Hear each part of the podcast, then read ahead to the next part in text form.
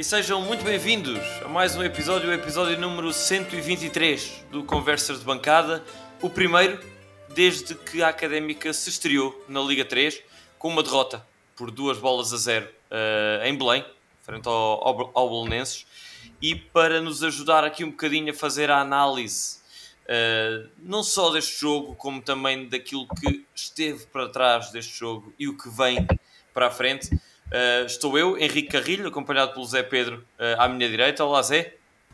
Olá, Henrique. E hoje temos connosco o, um convidado especial, o Francisco Souza, comentador da, da Eleven Sports. Olá, Francisco. Uh, seja bem-vindo ao Conversas de Bancada.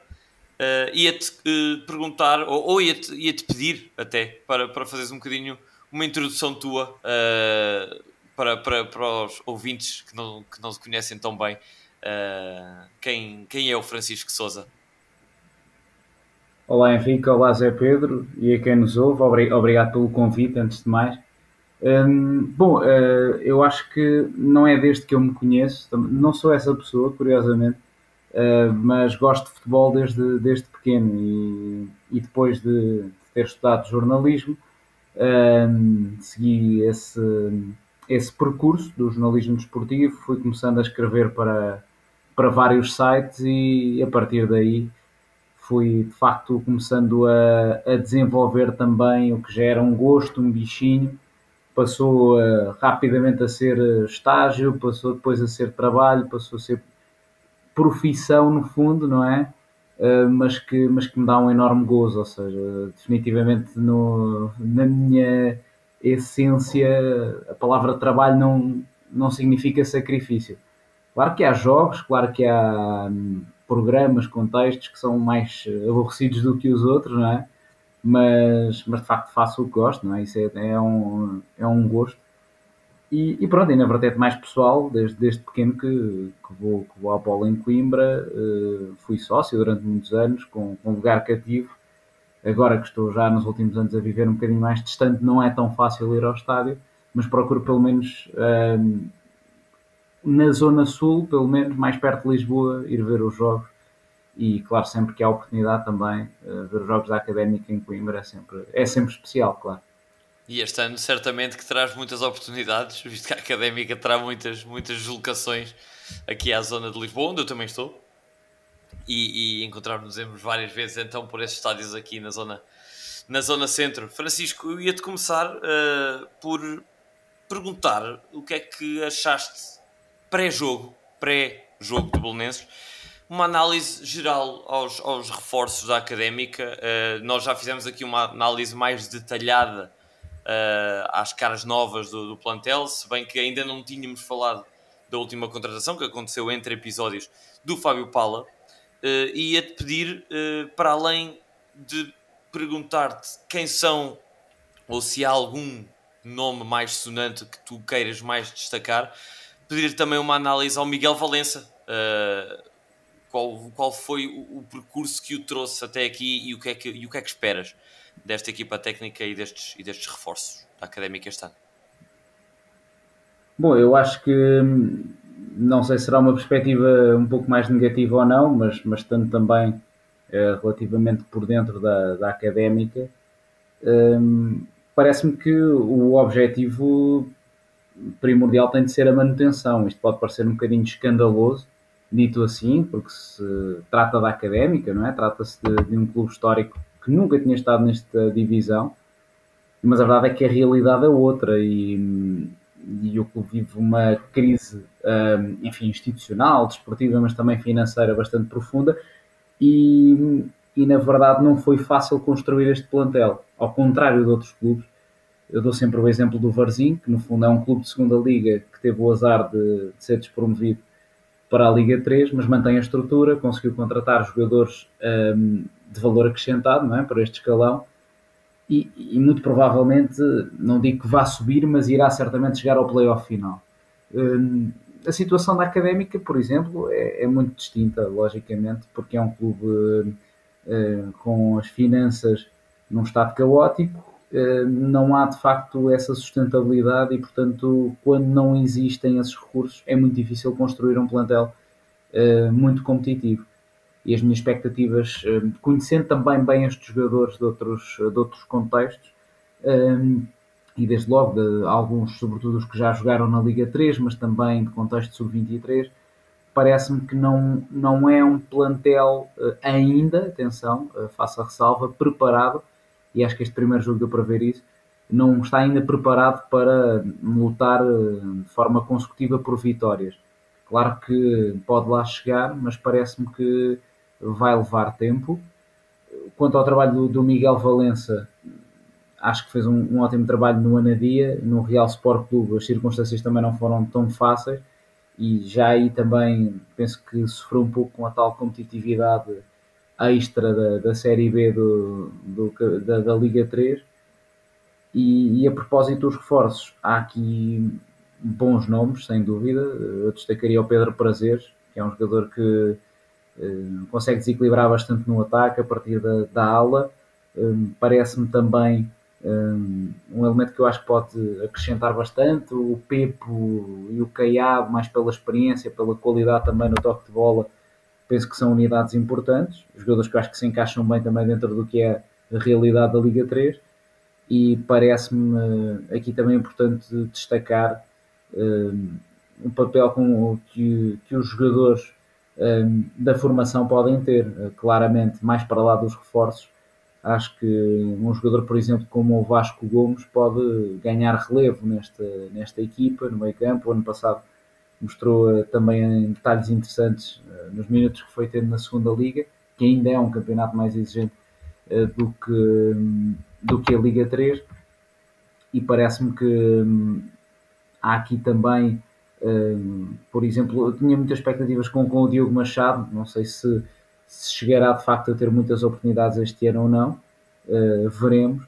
Mas é um jogador que eu acho que, que também pode ser uh, um destaque. Uh, mas de facto, regra geral, também temos alguns eh, condicionamentos que levaram a que jogadores de muito bom nível assinassem por outros clubes e não pela académica. E isso parece-me que depois, do ponto de vista competitivo, pode fazer a diferença claramente mais à frente mas, hum, mas vamos esperar para ver, até porque hum, ainda há aqui alguns dias de mercado, veremos se, se ainda teremos alguma surpresa ou não. Exato, queria-te queria já agora perguntar isso de forma muito sucinta. Parece-te que o plantel está fechado? Bom, um, avaliando este primeiro jogo, uh, a falta de profundidade do plantel também, eu diria que o plantel à partida não estará fechado a questão tem mesmo que ver com a tal uh, falta de, sustentação e de, e de, capital para, para poder contratar novos jogadores.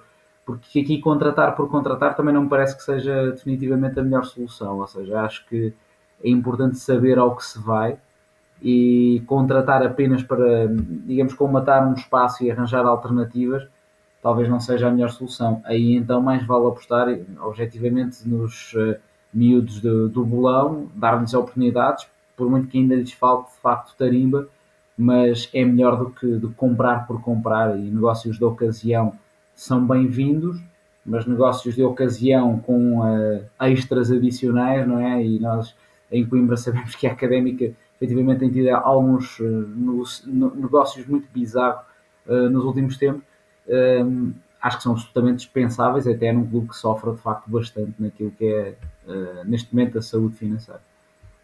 Muito bem.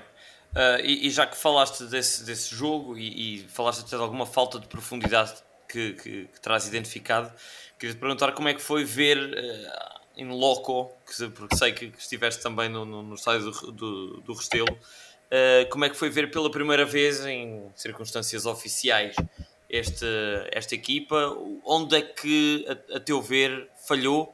Que falta de profundidade identificaste tu uh, neste jogo que acabou, como já disse, por se concluir com dois gols de Pedro Martelo a favor de Bolonenses uh, e nenhuma, nenhum golo uh, e até bastante acrescentaria muito poucas oportunidades da Académica fazer mais nesta, nesta partida.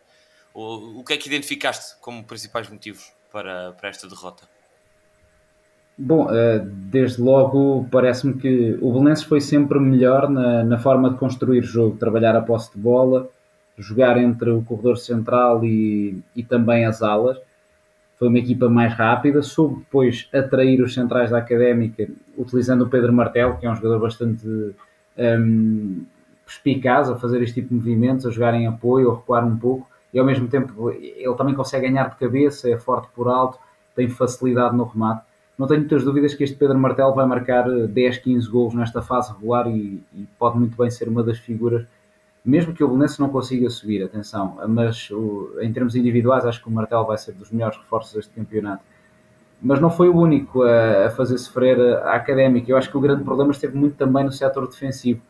Eh, desde logo, um, os, os defesas da Académica pareciam sempre, não só os defesas, também os médios, mas sobretudo os defesas, pareciam sempre chegar mais tarde aos lances. E acho que isso foi um fator-chave. Uh, e as coberturas não foram feitas o Marco Grilo não esteve de facto em bom plano, uh, deixou o, o, extremo esquerdo do, Belenenses, o Miguel Lopes, completamente à vontade durante vários lances para conseguir o cruzamento. Os centrais também não me pareceram estar ainda afinados.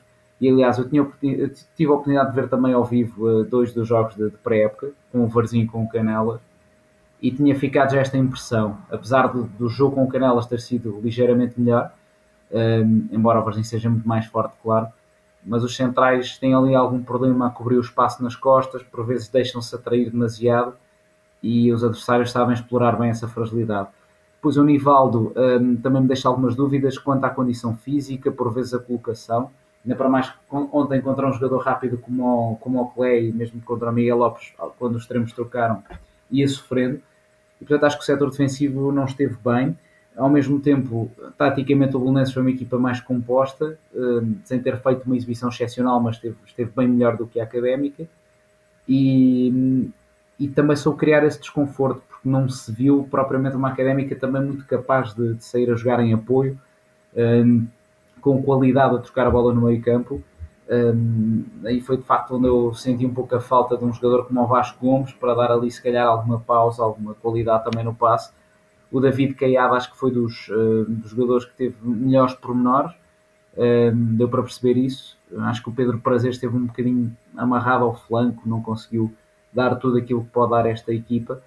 Um, e, e, penso que o David Teles, não tendo comprometido, acho que não, não acrescentou uh, aquilo que podia ter sido a dinâmica ofensiva da equipa. Eu percebi a ideia, mostrei-me que conseguisse jogar mais por dentro, ligar mais jogo, uh, não tão explosivo, por exemplo, como, como o Isaac, mas, mas a verdade é que não trouxe muito à, à equipa. E, e, depois, os, quanto aos eh, jogadores que entraram na segunda parte, o Bernardo sendo um guarda-redes jovem, que se percebe que não tem naquela dimensão física, não é? Para uma, para uma equipa hum, enfim, de mais alto nível, eh, deu uma boa resposta dentro do possível. O David Braz também mostrou coisas com uma outra perda de bola, mas o compromisso está, está sempre lá. Ele, na pré-época, até chegou a ser utilizado a lateral direito, recordo-me, com, com Canelas mas depois é a tal falta de profundidade que eu falo, hum, nota-se nestes momentos. Olhamos para um jogador como o Isaac, ele não era indiscutível no Canelas, era um jogador com rendimento irregular. Uh, Recordo-me de ver alguns jogos interessantes, mas outros jogos em que ele era um bocadinho inconsequente, um pouco displicente até, na forma como insistia constantemente na mesma jogada e depois um, não conseguia ter ali um plano B, podemos dizer acho que falta uma alternativa ao Diogo Ribeiro, sem dúvida. Aliás, falta um ponto de lança um, capaz de marcar golos. Quando eu digo isto, o Diogo Ribeiro é de facto um jogador que tem uma época brutal no Vizela há, há dois anos, mas uh, as lesões afetaram muito e hoje em dia já não é claramente o, o mesmo jogador uh, que era antes. E, e, penso que essa é uma das posições um, nas quais a académica poderia eventualmente, se houvesse margem para isso, investir, sem dúvida. Um, estou curioso também para ver o João Paes, mostrou algumas coisas no Oliveira do Hospital, mas também não me parece um jogador completamente ainda consistente. O Vasco Paciência também parece que tem várias limitações. Não querendo, de facto, isto parece que estou aqui a pintar o cenário completamente a negro, um, que até é adequado tendo em conta a cor do clube, mas uh, uh, de facto, acho que há aqui muitos jogadores que facilmente, noutros dos nossos adversários, uh, seriam uh, vistos como segundas linhas, porventura, não é? E na académica são, são as primeiras opções, têm que ser as primeiras opções porque não há mais opções também. E, isso parece-me que acaba por também revelar um pouco da tal uh, diferença competitiva, pelo menos para os candidatos à subida. A Académica tem, tem uma capacidade para, para competir bem com, com outros adversários, evidentemente. Certo. Uh, foi, foi, foi uma análise bastante detalhada e temos aqui vários pontos por onde eu gostava de pegar e até ia puxar aqui o Zé Pedro para, para, para a nossa conversa e perguntar eh, se concordas neste ponto, tu que, que não, não, não tiveste a oportunidade de ver o jogo ao vivo, se da televisão sabemos que muitas vezes com uma outra perspectiva as coisas podem se alterar um bocadinho, mas se ficou a mesma impressão de a Académica ser uma equipa desorientada barra desequilibrada neste, neste jogo frente ao, ao Bolonenses? Olha, ficou, uh, vou concordar aqui com o Francisco, principalmente no primeiro ponto onde ele tocou. Acho que os dois laterais, Nivaldo e Marco Grilo, não conseguiram uh, acompanhar, não conseguiram acompanhar defensivamente os extremos, que para mim, a par do Pedro Martelo, eram os melhores jogadores do, do Bolonenses. O Clay, então, não me lembro de um, de um duelo entre o Clay e o Nivaldo, porque o Nivaldo para a frente ia bem, para trás não vinha. Tão simples quanto isso. E depois, uh, Marco Grilo parece-me que não está nem à frente nem atrás. Eu não quero ser muito mauzinho com ele neste, neste, neste depois do, do primeiro jogo, mas pareceu-me que o Marco, Marco Grilo esteve muitos furos abaixo. E se o Nivaldo, até, apesar de não ter ajudado muito atrás, uh, deu alguma ajuda à frente, o Marco Grilo acho que nem atrás nem à frente. Uh, acho que teve e grande parte do, do, do, dos problemas defensivos da Académica vem daí. Depois o Guedes, apesar de eu ver que ele parece, tem ali qualquer coisa de qualidade, não, acho que não teve um jogo feliz. Uh, acho que é um caso diferente dos laterais. Os laterais acho que não podemos estar à espera de muito melhor, destes dois uh, jogadores em particular. O Guedes parece que tem ali potencial, mas uh, como o Francisco acho também disse, não, não, não, compensou bem defensivamente. Aliás, acho que até jogou melhor quando, quando passou a central do propriamente meio defensivo estranhei não entrar o, o Vasco para já de início e como o jogo recorreu, também achei muito estranho ele não ter entrado para ajudar nesse capítulo. Uh, e depois a partir daí, a Académica pronto, sofreu o primeiro golo de forma natural, podia ter sofrido muito mais na primeira parte, ao lance da expulsão do Hidalgo, e a partir daí a Académica não podia fazer muito mais. Acho que estranhei algumas opções também do, do, do Mister Miguel Valença, não só no 11 inicial, como também no decorrer do jogo, olhando para aquilo que alguns jogadores estavam a, a, a fazer em campo, já nem, já nem vou carregar nos laterais, mas uh, o Diogo Ribeiro acho que também teve uma segunda parte difícil porque estava muito sozinho na frente, mas acho que e receio que vá ser isto a época toda, o Diogo Ribeiro manter-se em campo mesmo não estando a produzir, um pouco à semelhança do que acontecia com o Traquino nos últimos anos. Tenho receio que isso aconteça outra vez. Acho que havia jogadores do banco, o, o Vasco Paciência, o próprio Diogo Machado, há Desmond que, que não, não estava castigado, mas não sei se vai ter muitas oportunidades precisamente por causa disto. Acho que Diogo Ribeiro, se não saiu neste jogo, acho difícil que vá sair em algum. Depois de resto, uh, prazeres e telos muito abaixo, acho que podiam ter saído mais cedo. Uh, Pepo, assim que a equipa se vê com menos um jogador e com muito menos bola, também acho que, apesar de ser um jogador que me anima bastante para, para, para, para esta temporada, acho que podia ter saído para meter um jogador como o Vasco, um jogador mais, mais combativo. E depois também sofremos muito quando Caiado sai. Caiado foi para mim o único jogador que deu alguma ligação à equipa, atrás para a frente. É um jogador que tem, tem toque de bola. Para mim foi, foi o melhor jogador da Académica neste jogo. E a Académica depois a partir daí, mesmo tendo entrado o David Braz com bastante uh, genica e com bastante entrega e etc., acho que a equipa sofreu um pouco ao nível de construção e não conseguiu produzir grande coisa. Portanto, acho que a minha análise assim, muito rápida é, é um pouco isso. E acho que até queria perguntar aqui ao Francisco não sei se, se Henrique tinhas outra pergunta, mas queria te perguntar como é que ele, como é que ele, como é que tu vês que se possa resolver este problema dos laterais? Vês vezes uma troca de jogadores, a fazer alguma coisa diferente com estes, passar para um esquema, por exemplo, com cinco defesas que dê mais apoio ali aos laterais a defender eh, quando eles sobem, o que é que tu achas que pode acontecer? Sim, esse, esse, é um bom ponto, de facto, a possibilidade de, de mudança de, de, sistema para dar um bocadinho de segurança, eventualmente também aqui uh, com, com recurso, uh, por exemplo, a, a outro central. Um, veremos não é? quando, quando é que o Benny uh, estará disponível, não é? Outro dos, dos reforços. Um, o Pala pode também ser uma, uma unidade importante para, para atuar numa ou noutra lateral e, e acredito que talvez possa vir até a afirmar-se mais na, na direita, quem sabe. a resposta do Grilo não foi uh, muito boa, de facto, uh, e, e veremos. essa pode ser uma solução, não sei se o, se o, se o Miguel Valença terá para já essa equação no, no imediato, e, e eu, penso, eu penso que desde logo um, faz falta aqui também um, um central que consiga aliar qualidade mínima exigível na construção neste escalão à capacidade física, não é? que é sempre necessária porque há, há sempre muitos duelos um, e portanto eu acho que o central é uma, uma posição que eu penso que poderia também ser alvo de, eh, de uma busca no, no mercado nestes últimos dias Parece-me que jogar com a linha de 4 será a solução mais óbvia e imediata, podendo aqui mudar os protagonistas. Penso que o, Fábio Paulo e o Benny terão certamente mais protagonismo, um, mas mesmo assim continuam a parecer que faltam reforços. Sim. Desde logo o central, um, mas, mas a, a amostra do Nivaldo, que já tem 34 anos e que precisa de alguém que possa competir com ele, poderia ser o Fábio Paulo, embora eu acho que ele possa encaixar à direita Portanto, além do central, talvez um lateral esquerdo pudesse também ser um, um bom recurso de, nos últimos dias do, do mercado. Se a oportunidade, boa, como disse há bocadinho, surgir.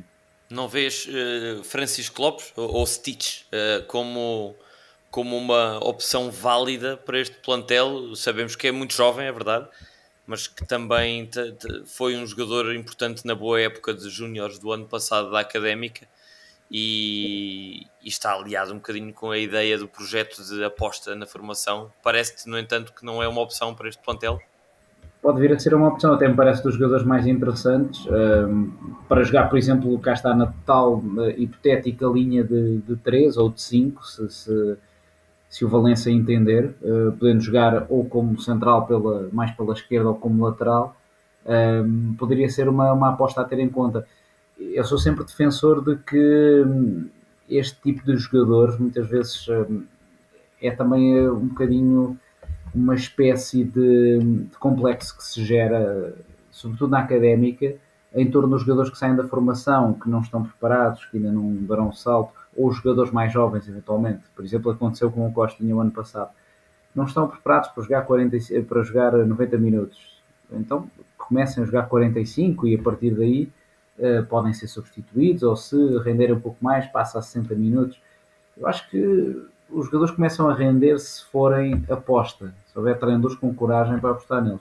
E o caso do Stitch, como de outros, não é? O Di Cardoso, o Diogo Machado, pode ser mesmo esse. Uh, ou seja, se forem aposta, podem de facto mostrar que são opções mais válidas do que alguns dos jogadores que partem como primeiras opções. Mas enquanto mantivermos um bocadinho este estigma, não será fácil, não é? Logicamente, lançar os jogadores uh, da formação. O que me parece que poderia ser uma, uma boa ideia, mesmo ainda que eu reconheça, conhecendo, não conhecendo na totalidade os jogadores da formação, mas conhecendo boa parte deles.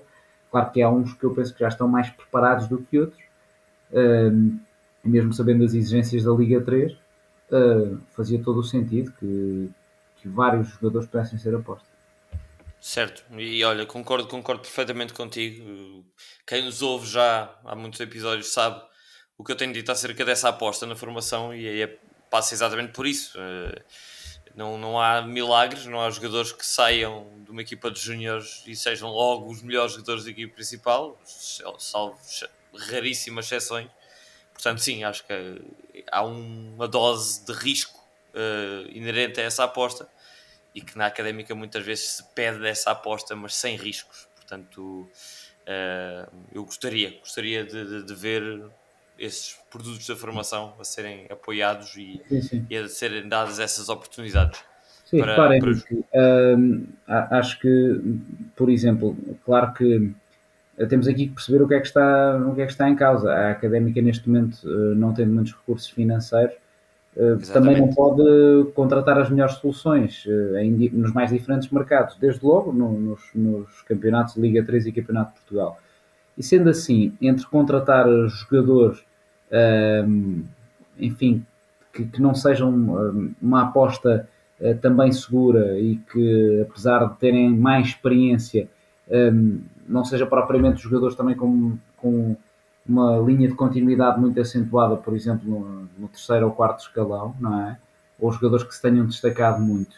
Entre isso, ou apostar em jogadores da casa e que mostraram coisas positivas no sub-19, parece-me que olhando a um projeto que para já está muito limitado, a segunda opção fará mais sentido. Mas esse é o meu ponto de vista. Precisamente, e eu, eu, falei exatamente desse caso quando discutimos aqui a questão dos centrais, uh, quando foi a, a, anunciada a contratação do Dougolão, um jogador que vem dos escalões muito baixos, quarto ou quinto escalão, já não tenho a certeza, brasileiros, um, ehm, face a opções, lá está, como o Stitch ou como o Tusso, o Diogo Amaro, uhum. uh, fica aqui um bocadinho a impressão que a laranja do vizinho é sempre melhor do que a nossa, quando uh, às vezes, às vezes uh, a qualidade não é assim tão diferente e a única coisa que difere é um ser da formação e outro não.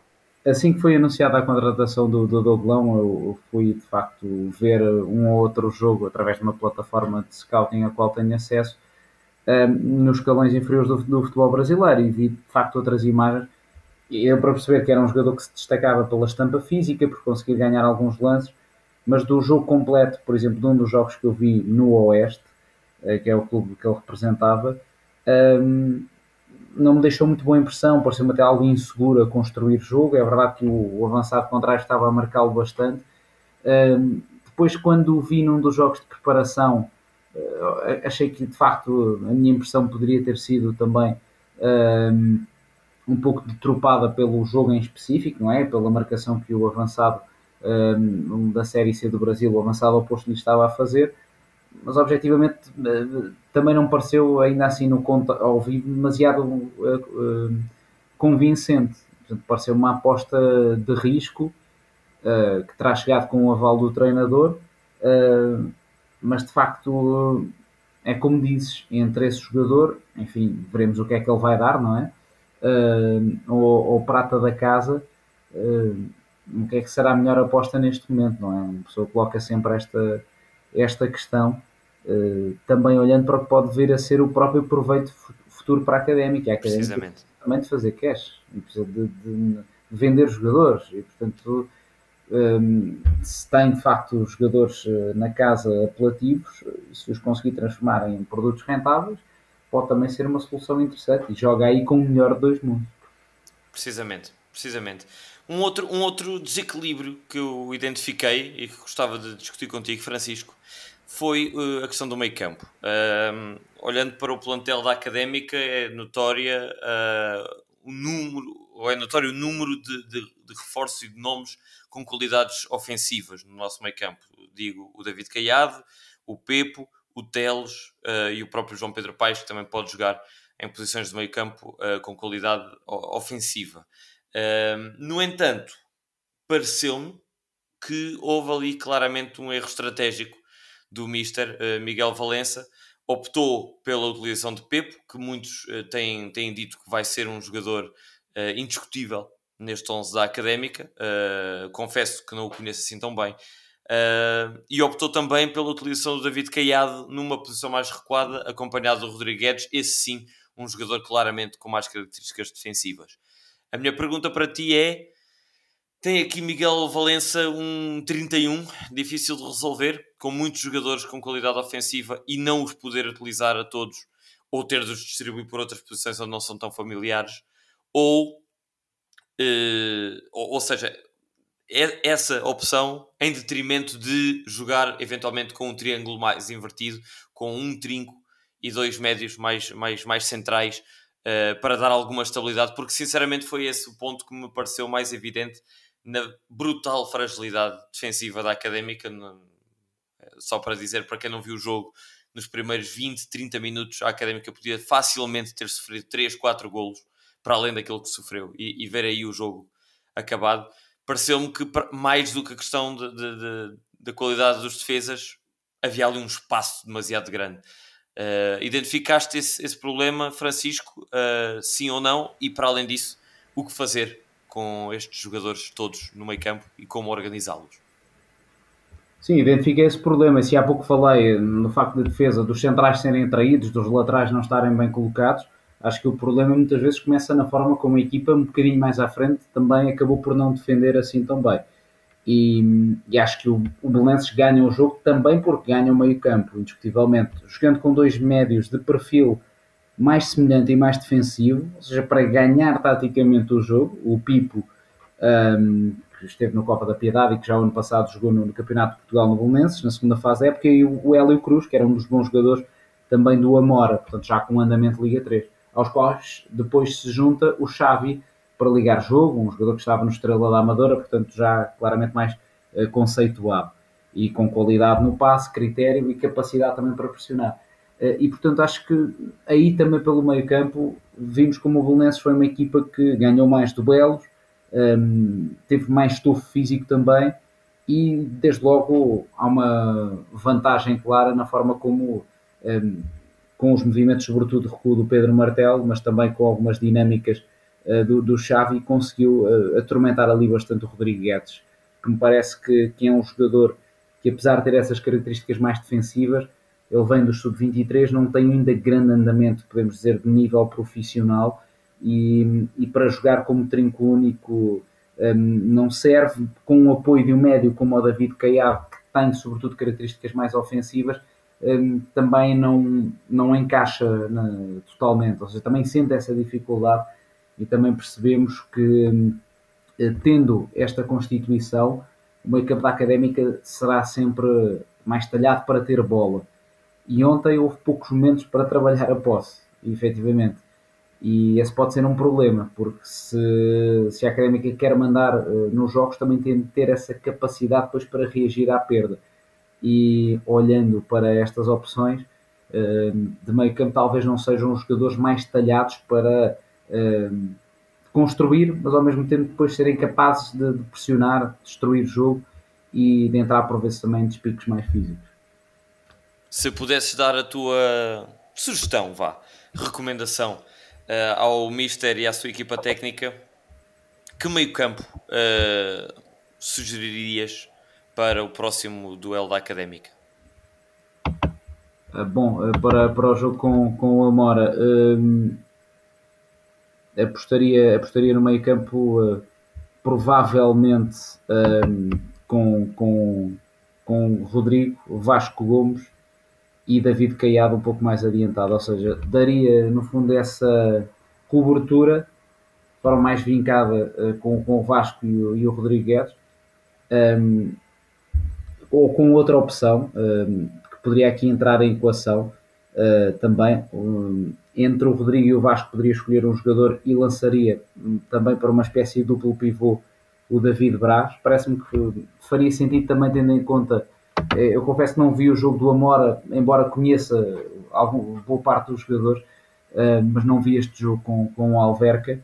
Uh, ainda assim, conhecendo relativamente bem o plantel, acho que faz sentido que, que a Académica tenha um meio campo mais robusto e, portanto, uh, escolher dois destes três, ou seja, entre o Rodrigo Vasco e o David Braz, sendo que o David Braz também, pela resistência física, capacidade de pressão, sem bola, pode ser uma unidade importante um, e, e, entre Guedes e Vasco entra, neste caso se for o Guedes mantém-se, o Vasco pode entrar e o Caiado, enfim, a mim parece-me que, que, é inegociável a continuidade na equipa, até porque é um elemento que acrescenta muitas soluções ao jogo com bola. Sim. Zé Pedro, uh, achas que esta sugestão do Francisco, ou seja, de à primeira vista pode parecer mais defensiva ou menos criativa, tirando, tirando o Pepo uh, da equação, mas uh, achas que poderia dar uma segurança que permitisse depois, no processo ofensivo, o elemento que sobrar, o elemento mais ofensivo, brilhar mais? Ou, ou achas que uh, esta, esta presença do Pepo é inegociável, bem como a do David Caiado, e portanto restam poucas soluções uh, para a equipa da Académica. É assim, uh, como eu disse anteriormente, acho que o Pepe é, do, supostamente dos, é dos melhores jogadores a nível individual e técnico que a Académica tem no seu plantel. Mas eu olho para o Pepe e olho, imagino, lembro-me da situação de Xavi, por exemplo, que também tinha muitas dificuldades em, em, em, em entrar porque por uma outra razão. Acho que, e concordo aqui com o Francisco, de certa maneira, acho que uma casa constrói-se se não se, não, se começa a construir pelo telhado tem-se começar a construir por trás. E olhando, claro que a priori, antes de ver este jogo contra o Bolonenses, não passava pela cabeça tirar Pepe do 11, mas olhando para os problemas que, que, que a equipa teve uh, frente ao Bolonenses, acho que tem que arranjar forma de, de, de, de estabilizar a equipa no momento defensivo, e coisa que, que não aconteceu, nem pouco mais ou menos, este, no, jogo deste fim de semana. E dessa, dessa maneira eu vejo, mais até do que a saída do Pepo, eu vejo com bons olhos uh, uma colocação de um, de um, duplo pivô com o, o, Vasco, mas já referi aqui, não percebi como é que o Vasco não entrou em campo uh, contra o Bolonenses, acho que, acho que tem que jogar, Se, provavelmente manter-se a Guedes, por causa de, precisamente por essa razão de, de procurar uh, compensar as subidas loucas dos laterais caso eles não se alterem, não, não sejam alterados para este, para este jogo, acho que passa um bocado por aí, por Guedes e por Vasco. Caiave parece-me também insubstituível, mas até do que Pepo, porque o Pepo não, lá não terá grande influência no jogo se a bola não chegar lá. Uh, e portanto uh, é mais importante a equipa manter-se estável no momento defensivo e depois a partir daí começar a pensar em, em, em construir o, o, seu modelo mais ofensivo. E desse ponto de vista, não vejo que Pepo tenha que sair obrigatoriamente. Acho que pode haver aqui uma, uma pequena lá, uma, uma, mudança de estratégia. Acho, acho que os aulas uh, que a Académica apresentou neste jogo não, não, não, não, me, não, não me encheram os, as medidas. Acho que também eles terão dificuldade em manter-se para o próximo jogo.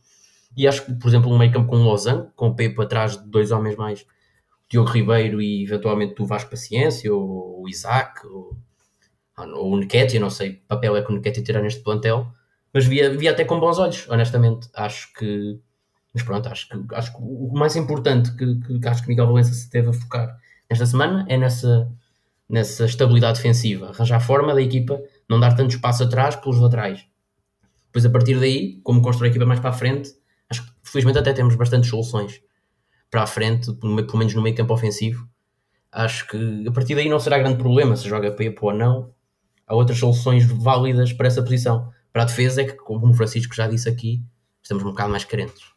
Sim, é, é essa exatamente foi a questão que, que lancei, haver muitas soluções, mas a dificuldade em organizá-las de forma a potenciá-las e a potenciar a sua qualidade. Perguntava-te, Francisco, e fazendo aqui quase uma linha de trás para a frente no, no terreno de defesa médios e meio campo e, e, e avançados, um, um jogador em cada posição que eu não entendi bem o seu papel e onde é que poderão ser utilizados. O primeiro foi Fábio Pala, que, eh, segundo as informações que consegui recolher na, na, sua, na sua apresentação, estaria mais habituado a jogar como lateral esquerdo. Eh, também outra dúvida foi David Braz, onde é que se pode colocar esse jogador, se mais atrás, mais central no meio campo, mais ofensivo, para ser um jogador algo polivalente.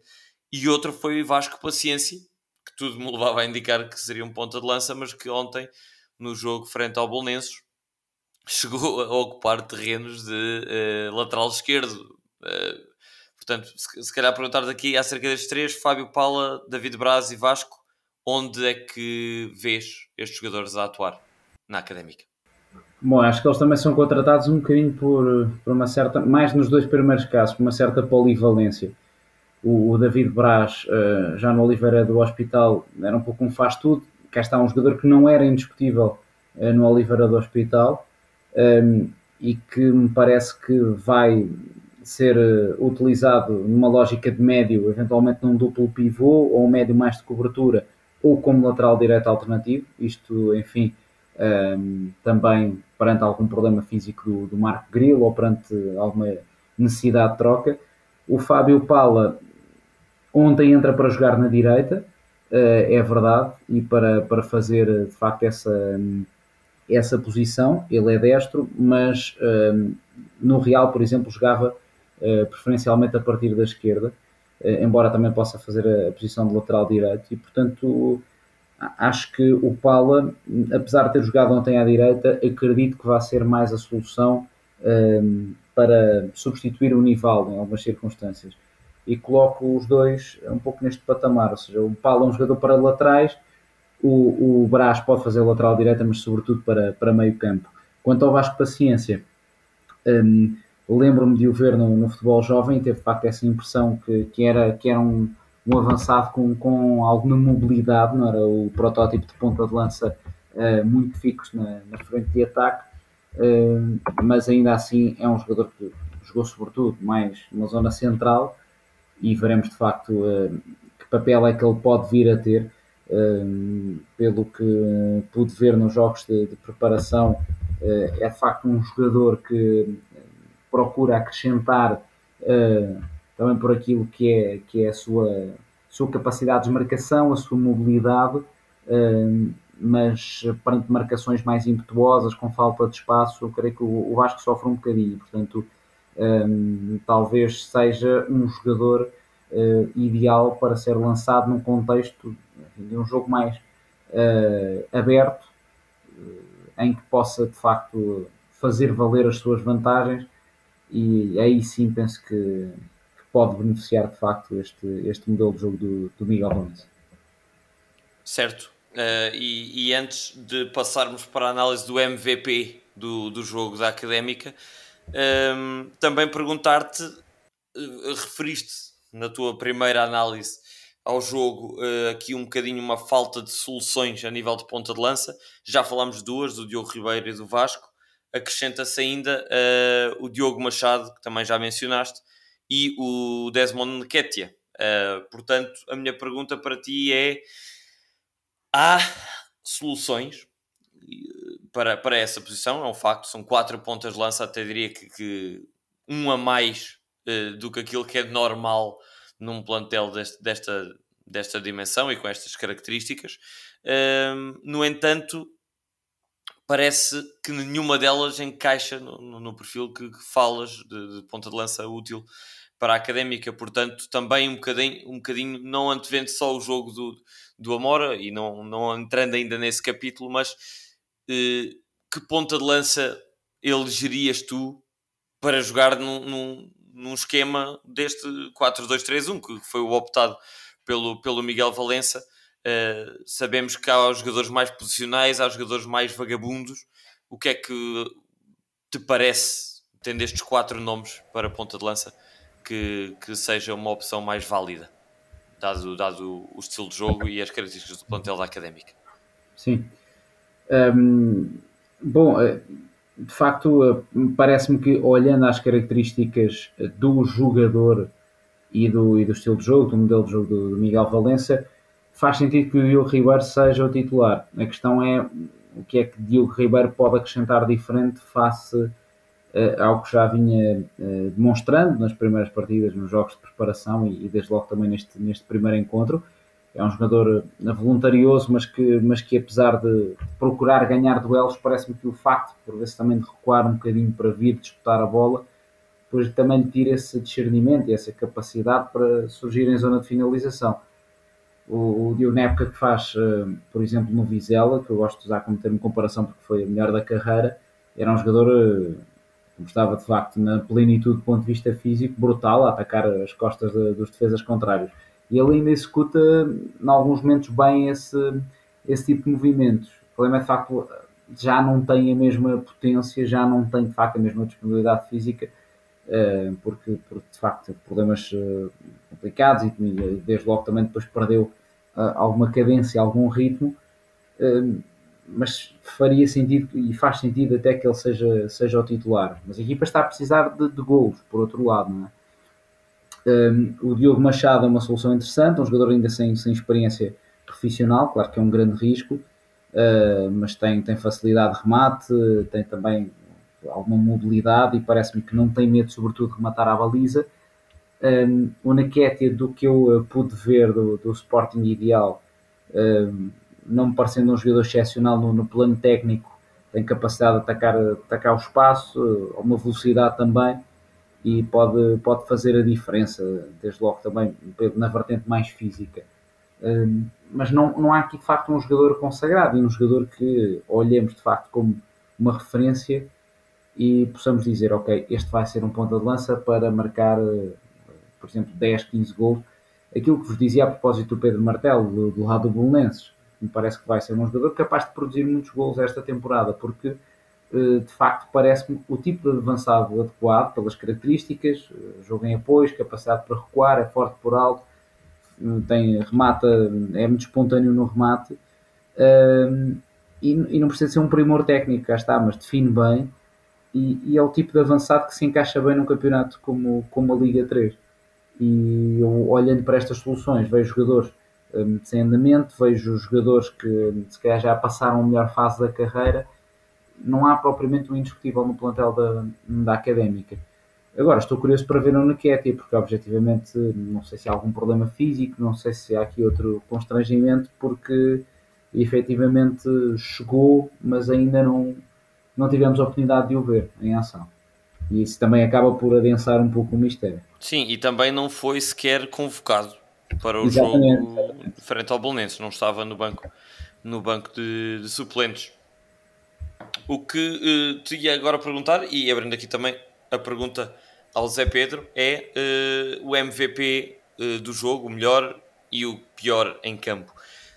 e avançando já rapidamente com a minha, com a minha, com a minha sugestão, diria que o melhor em campo terá sido mesmo o Bernardo, porque se é verdade que só jogou meia parte, também é verdade que fez 3, 4 defesas de bastante boa qualidade e é cedo, diria eu, ainda para embandeirar em arco e já considerar Bernardo um portento e, e uma solução para a baliza académica. Acho cedo e acho que temos de ter calma com estes entusiasmos, mas realmente para a primeira, para a estreia na, num contexto competitivo completamente diferente daquele que era o dele, é um guarda-redes com 19 anos, uh, pareceu-me pareceu à altura. E, e, se não fosse ele, a académica poderia certamente ter sofrido bastante, bastante, bastante mais a nível do, do, do, do marcador. Piores uh, em campo, tenho algumas uh, dificuldades em não dizer Diogo Ribeiro. Se por um lado é certo que a bola dificilmente ou mal lhe chegou, isso é um facto. Uh, por outro, também é verdade que uh, com muitos lançamentos longos da académica e, e passes uh, em profundidade, Diogo Ribeiro não soube responder e acabou mesmo por perder praticamente todos os duelos com os jogadores do Belenenses, sejam eles mais altos, mais baixos, mais gordos, mais magros. O fator físico aqui pouco lhe valeu, porque Diogo Ribeiro também não é nenhum jogador frágil, mas a verdade é que pouco lhe valeu essa essa força física e uh, foi uma, uma ausência de, de, referência ofensiva, quer para teles, quer para prazeres, que a espaços jogaram uh, ou conseguiram criar alguma, algum frisson e até somaria aqui também o nome do Nivaldo, que ao contrário do que, do que foi dito por muitos, não me parece que tenha estado assim tão mal. É verdade, tem limitações físicas, tem limitações defensivas, facto, uh, mas parece-me que se incorporou bem no processo ofensivo da académica. Pena então uh, a ausência de, de, de Diogo Ribeiro no, no, contexto ofensivo do jogo. Uh, Zé Pedro, para ti, melhor e pior em campo? Muito rapidamente, o melhor, Caiado. Acho que foi o melhor jogador da académica, acho, acho que é o melhor jogador do plantel uh, atualmente. Uh, o Bernardo, sem dúvida que entrou bem, fez, teve defesas bastante importantes uh, e merece essa, no, essa, essa, nota de destaque. Acho que foi sem dúvida uma das principais figuras da académica, mas infelizmente eu vi alguns jogos de sub-23 e sei que não será bem assim caso tenha mais minutos.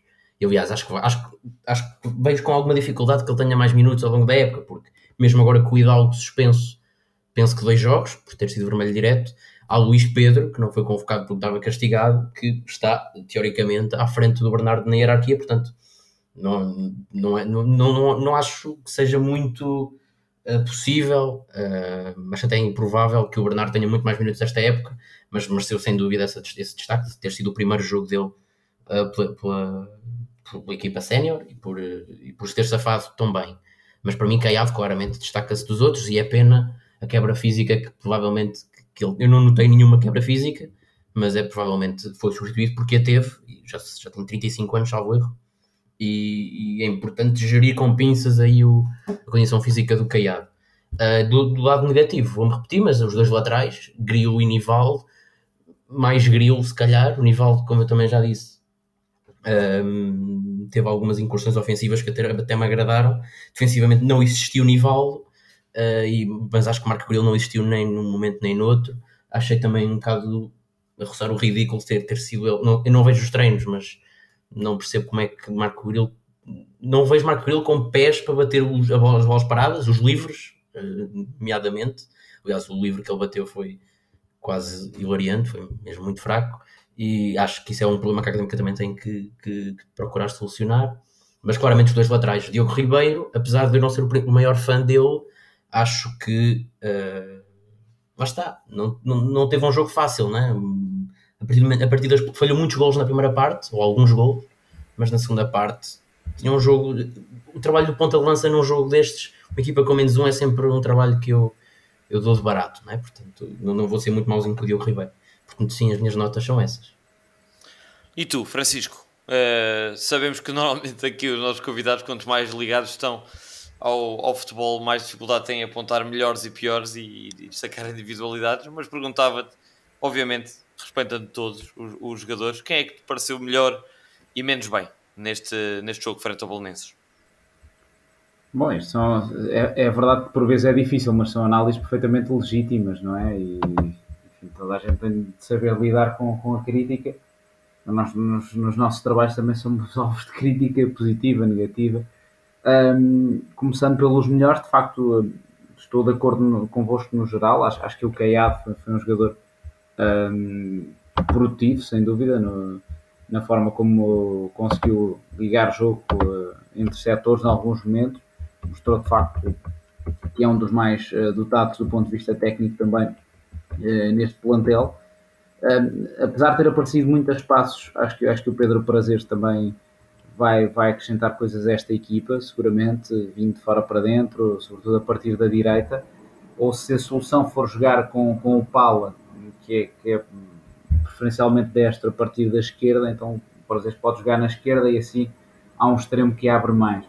Um, essa pode ser também outra solução a explorar, mas de facto Caiado prazeres a espaços uh, e, e, destacaria também, uh, como vocês falaram, a entrada do Bernardo, porque se tem ali uma saída ou outra menos conseguida, de facto tem também 3, 4 intervenções de muito bom nível, bons reflexos, um, e sendo um guarda-redes que não tem uh, de facto experiência profissional, é, é, bastante meritório. Depois, um, do lado, digamos, negativo, destacaria o Nuno Hidalgo, um guarda-redes facto pelo qual eu tenho estima, um guarda-redes de bom nível, mas que de facto ontem uh, está ligado a um lance que é, que é determinante é? Na, na, resolução do, do jogo, uh, ao ser expulso. E depois, do ponto de vista exibicional, a linha de centrais não me convenceu, mas de facto acho que, acho que o jogador, para mim, que acabou na globalidade, por não estar a um, a um nível tão adequado, foi, foi o Marco Grilo. Foi muitas vezes ultrapassado, deixou. Uh, muito espaço nas costas, teve várias abordagens também eh, do ponto de vista da, da colocação posicional que não, que não foram as melhores, perdeu vários duelos individuais, eh, nem sempre fez bem as coberturas.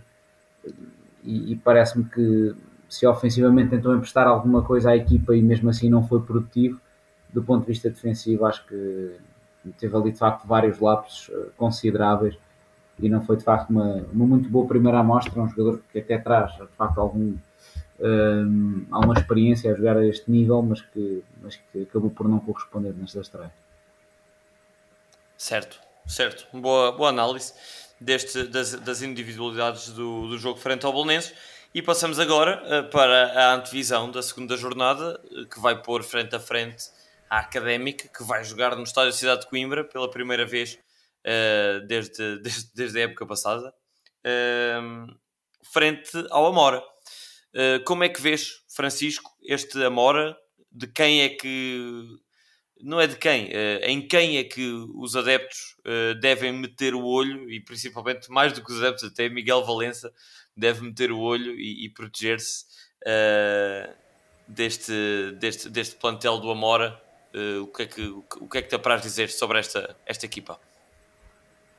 Sim, o Amora que na verdade até é treinado por um, um por um jovem técnico de Coimbra, pelo, pelo João Pereira, que está também a dar os primeiros passos um, a, a, nível profissional como treinador uh, sénior, para entender, já tinha sido adjunto, por exemplo, da, da seleção de Moçambique.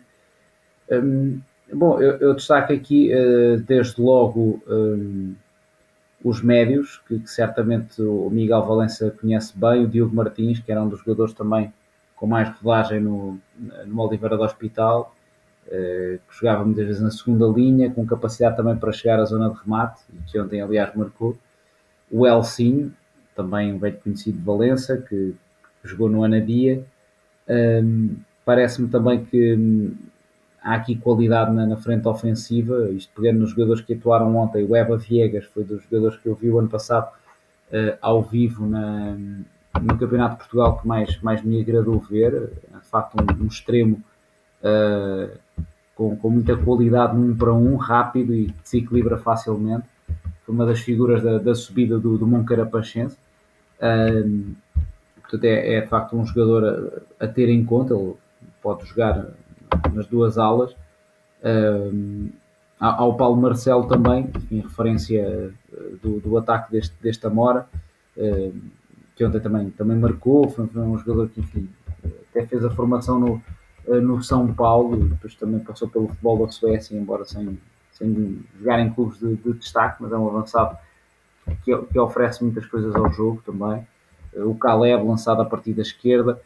Eh, veremos se, se neste jogo já teremos a aposta no, no Nuno Pereira, que chegou a ser falar também como possível reforço para a académica, que é também um, um jogador bem conhecido do treinador da académica e um jogador com, com qualidade no remate, indiscutível há muitas boas opções no ataque. O Joca também, que, ontem não esteve entre os convocados, mas uh, o Amora, do ponto de vista ofensivo, tem, tem aqui soluções muito interessantes. Uh, e, e, de facto, uh, posso falar mais individualmente porque ainda não tive a oportunidade de ver este jogo com o Alverca, que foi um autêntico festival de gol e aparentemente terá sido um jogo muito investido. Mas parece-me que há aqui um plantel de, de, qualidade e com várias unidades também com, com experiência eh, neste nível de Liga 3, de Campeonato de Portugal, né, temos o Joel, temos o, o Tiago Duque, o Malene Camará, o próprio Afonso Caetano também.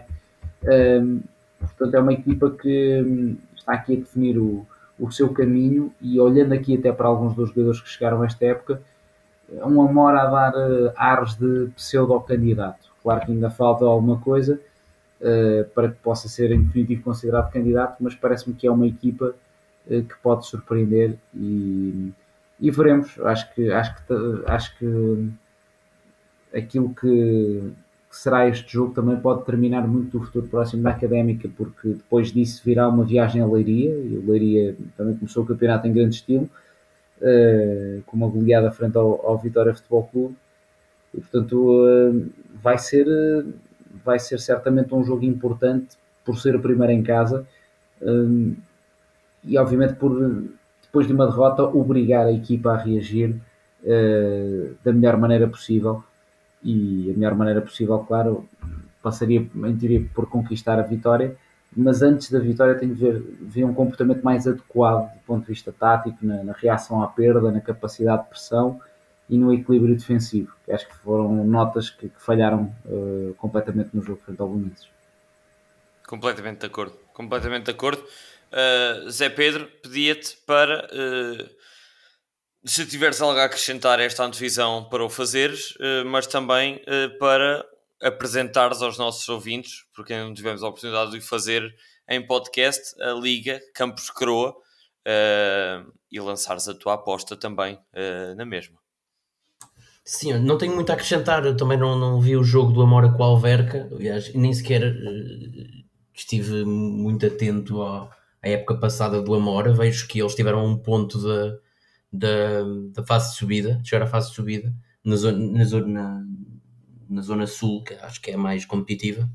Acho, e pronto, e, ele tem, tem aqui alguns nomes que eu, que eu, o próprio Nuno Pereira tinha esperanças que viesse, que viesse para a académica. O, o Diogo Martins, eh, pelo que eu ouvi, até tinha marcado em divisões superiores e o Amor conseguiu buscar. Parece-me que o Amor até fez aqui um investimento superior ao, de, ao, de, ao que eu estava à espera e se calhar até ao do ano passado. Uh, e por isso não, não sei se vai ser um jogo muito fácil para a Académica. Uh, tanto que o meu prognóstico será uh, um empate a uma bola. e pronto, e falando um bocado da Liga Campos Croa, vai ser muito próxima daquilo que a gente teve o ano passado, uma Liga de Apostas, em cada sócio, cada sócio, cada ouvinte pode dar o seu prognóstico. É uma liga conjunta com os vários podcasts da, da Académica, com o Briosa Golo, o Quarto da Hora Académico e, o, e os prognósticos. Um, e pronto, e é isso. Durante esta semana, os ouvintes certamente viram a publicação para se inscreverem, para mandarem o palpite. Digo acho que do que, eu te, do que eu estou aqui a ver, acho que ninguém acertou no resultado exato. Houve muita gente a prognosticar uma, uma vitória da Académica. Uh, enfim, uh, mas pronto, e agora durante esta semana vão ser mais informações com o regulamento, com uh, a tabela de todas as apostas de todos, todos os ouvintes, etc. E depois com a tabela classificativa. Durante a semana vão haver mais. Também não vou estar aqui a perder muito tempo neste episódio, porque vai haver, para já, todo, todos os outros podcasts vão também apresentar esta, esta liga, julgo eu, uh, mas vocês vão certamente, os ouvintes vão ter mais informações ao longo da semana. Vamos-vos mandar o acesso a esta folha onde está tudo explicadinho e depois, quando quiserem perder algum tempo a ler o regulamento, é muito próximo do, do, do ano passado. Portanto, se, se inscreveram na liga do ano, da nossa liga do ano passado, do nosso podcast, não, não, não muda muito, é bastante próximo. Portanto, é isso. Vão deixar lá o vosso prognóstico e o meu uh, já deixo aqui, é um empate a uma bola. Muito bem. Uh, o meu, antes de passar a bola ao, ao Francisco, é uh, um bocadinho conservador e pessimista, porque tenho, tenho, já estou como um gato escaldado de água, de água fria ter medo e eu lembro-me do que é que foi o início da época passada. Uh, também achámos que a derrota frente ao Rio Ave na primeira jornada tinha sido uma pedra no, sapato e tal, mas os problemas eram de facto evidentes. E estou de acordo com o Francisco, mais, mais do que o resultado é preciso ver a organização tática, é preciso corrigir ali muita coisa que foi de facto muito assustadora para quem analisa este, este jogo com o Belenenses.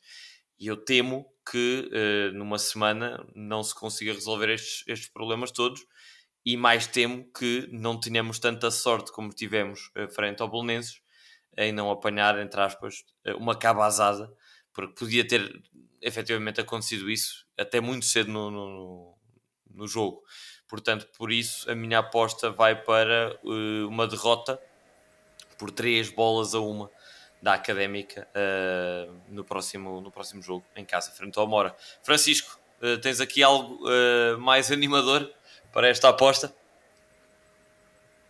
Não, não tenho, não tenho. não tenho nada de, de animador ainda vou ver os, uh, os restantes jogos. Eu enfim, gosto sempre de estudar as, as outras equipas e de facto uh, entre os jogos que eu tenho que fazer na, na Eleven e tudo, e tudo o resto, não houve muito tempo para ver a Liga 3, mais para lá do, do Belenense Académica, mas agora durante a semana vou tentar eh, pôr-me ao corrente, uh, apesar do, dos horários preenchidos.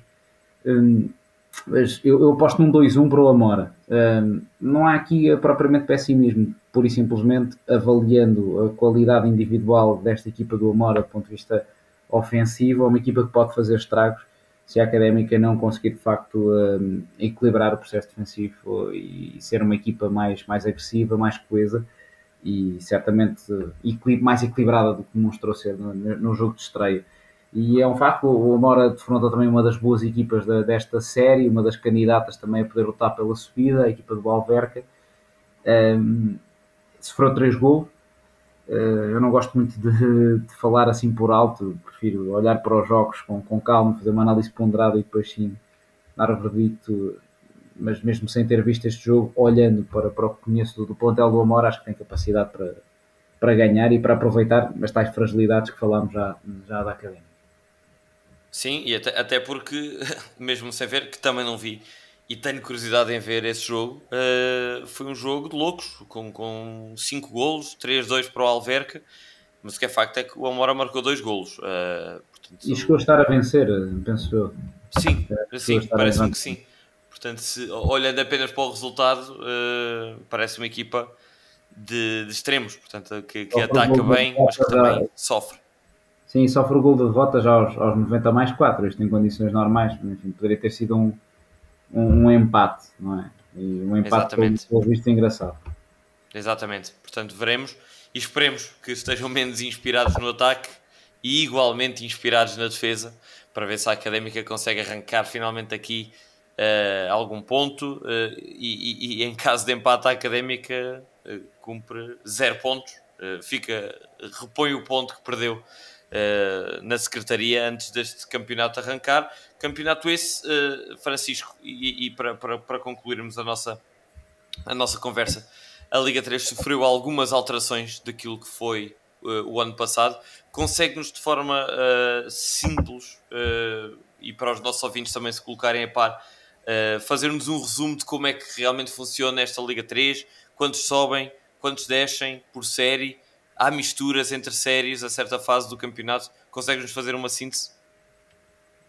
Bom, uh, para já, enfim, do campeonato mais à frente depois terá, terá essa divisão, não é? Em duas fases, ou seja, os quatro primeiros de cada uma das séries, há a série eh, A, podemos dizer a série B, a série Norte e a série Sul, isto no sentido mais lato do termo. Um, de facto, um, tem estas duas fases, um, com, com, com 12 equipas cada, eh, sendo que numa primeira fase vão jogando as equipas no formato de campeonato regular normal, todas umas contra as outras, e depois sim, de facto, eh, temos eh, as tais duas séries com quatro equipas de, de cada série original. E depois há a fase de despromoção com, aí sim, serão quatro séries diferentes, com as equipas que, que ficaram classificadas, portanto, do, do quinto ao décimo segundo lugar. Um, e a grande alteração, uh, e até porque enfim, falávamos da possibilidade académica no, enfim, num ano de reestruturação brutal e com muitas mudanças, com muitos problemas também, além dos desportivos, também na, na vertente financeira, a académica parece que é mais candidata a, a lutar pela manutenção do que propriamente à subida. Para já, as coisas podem mudar logicamente com o passar da época. Uh, e o cenário nesse sentido acaba por não ser mais favorável porque o ano passado havia apenas uma equipa despromovida por, por cada série uh, das tais quatro séries da fase de despromoção e este ano temos uh, duas equipas que, que, acabam por ser uh, despromovidas. E portanto a dificuldade aumenta logicamente, a competitividade também e vai ser, vai ser um campeonato nesse sentido muito exigente na, na, fase de subida a, a, diferença não, não é muito, muito acentuada, já sabemos, os, os primeiros classificados de cada, de cada série depois jogam um playoff para, para saber quem é o campeão e são, são promovidos e, e depois, enfim, uh, as segundas melhores equipas podem jogar um playoff e jogar com o 16 da, da segunda liga. Uh, essa poderá ser, a, uh, poderá ser também uma, uma das vias de, de subida. E portanto, perspectivando que a académica vai ter um ano difícil, não é? Uh, com todas as contingências que, que conhecemos bem, uh, vai, vai ser eh, ainda mais duro e mais exigente do que teria sido cair há dois anos nesta, nesta questão da, da fase de promoção. Deixa-me perguntar-te o que é que tu achas, olhando para os outros para os adversários, acho, não sei se o Henrique queria lá tocar, mas não só na série mais até na série Sul do que na série Norte, quem é que tu vês que possa, com mais facilidade, eh, chegar a essa fase de subida e até subir a divisão? Quem é que achas quais vão ser os jogos mais difíceis que a Académica vai defrontar, pelo menos nesta fase, nesta primeira fase? Sim. Bom, desde logo, a União de Leiria mantém a mesma estrutura e está altamente pressionado porque, porque o ano passado podemos até quase descrever como um, um falhanço uh, na obtenção do, do objetivo subida e mesmo se calhar também para o Alverca Uh, portanto, são duas equipas que me parece que entram para esta época com, com pressão. O Alverca mantendo uma base interessante também da, da época passada, com jogadores como, como o Ronaldo Rodrigues, como o Eurico Lima, o Evandro Barandão, o Ricardo Rodrigues. Acrescenta também soluções interessantes como, como o Walter Zacarias, por exemplo. Uh, no Tavinho também, que até foi importante no jogo de ontem. Um, o Leiria, claro, mantém um ativo valiosíssimo com, com o Gonçalo Gregório, tem este ano o Diogo Leitão, o Babanco mantém-se, contratou Pedro Empis, há Diogo Amado, há jogadores muito, muito experientes, muito batidos, eu gosto particularmente desta expressão, tem grande andamento uh, neste, neste escalão e até em escalões superiores. E portanto eu diria, uh, de facto, que um, o Leiria e o Alverca são as equipas uh, que me parecem mais, mais fortes, claramente, de, desta série desta Série B. Depois entra aqui um, porventura, um segundo patamar de candidatos, nos quais, nesta altura, começa, pode vir a ganhar aqui força o Belenenses. É? O Belenenses é um bom treinador, o Bruno Dias, tem jogadores que me parece que podem vir de facto tornar esta equipa mais competitiva. Jogadores como, eh, como o Miguel Lopes, como o Xavi Fernandes, uh, o Pedro Martelo, logicamente, não, não só pelos gols marcados, mas por aquilo que oferece até à própria equipa na, na maneira de jogar. Depois há outros jogadores que vieram de, já do, do, do Campeonato de Portugal, uh, como, como o Pipo, como o Clé, o próprio Flavinho, que, o João Costa, que estava no Louros, que são, são unidades importantes. Mais atrás o David Grilo, o guarda-redes e o João Sousa também dão muita, muita consistência. Portanto, acho que o Belenenses pode vir a ser uma, uma surpresa, ou seja, parte com um dos orçamentos mais baixos, não é candidato, eh, isto não, por princípio, mas uh, pode vir de facto a, a, crescer para ser candidato. E depois, Vitória Futebol Clube, claro, uh, também parece que é uma equipa que faz um investimento forte e enfim, não, nos deixamos, não nos deixemos enganar por esta goleada 4-0 frente ao Leiria. Enfim, é, um, é um acidente de início de campeonato, mas, uh, mas a aposta no plantel foi, foi forte. Uh, vamos a ver, porque é, o Vitória é outro clube muito pressionado, apesar de tudo. Uh, e claro, acho que, acho que o Amora está a construir também um plantel para ser competitivo. Portanto, acho que estes cinco, em teoria, vão lutar pelos quatro primeiros lugares. Depois podemos ter algumas surpresas, não é? O Moncarapachense já, já conquistou 3 pontos frente, frente ao Sporting B, é uma das seis equipas que vem do Campeonato de Portugal. E depois diria, o Caldas e o Real Sport Clube, como têm algum andamento e estabilidade neste escalão, também podem eventualmente tentar uma gracinha, mas, mas digo-vos, Leiria e Alverca candidatos principais, numa segunda linha Amora, o Vitória Futebol Clube e o, e o Bolonenses, é a minha perspectiva. Um, e depois a Académica, acho que é candidato objetivamente a, lutar para, para se manter este ano de forma realística, uh, não pessimista, mas sim realista. E depois há aqui, um, outra, há aqui um conjunto de equipas que eu penso que também vão lutar para esse objetivo, como, como Oliveira do Hospital, o próprio Fontinhas também. Uh, pode surpreender, mas ao mesmo tempo também pode cair nessa luta. Sim. Muito bem, mais, mais um ano de sofrimento em perspectiva. Uh, esperemos, esperemos que não, mas, uh, mas é esta a análise. Trazer boas notícias, não consegui trazer boas notícias. não, acima de tudo, queremos uma análise fria e realística. E, e foi isso que tivemos com, contigo, Francisco. Muito, muito obrigado pelo, pelo teu tempo e por, por, esta, por esta conversa uh, entre, entre academistas. Zé Pedro, também obrigado a ti e obrigado a todos os que nos ouviram.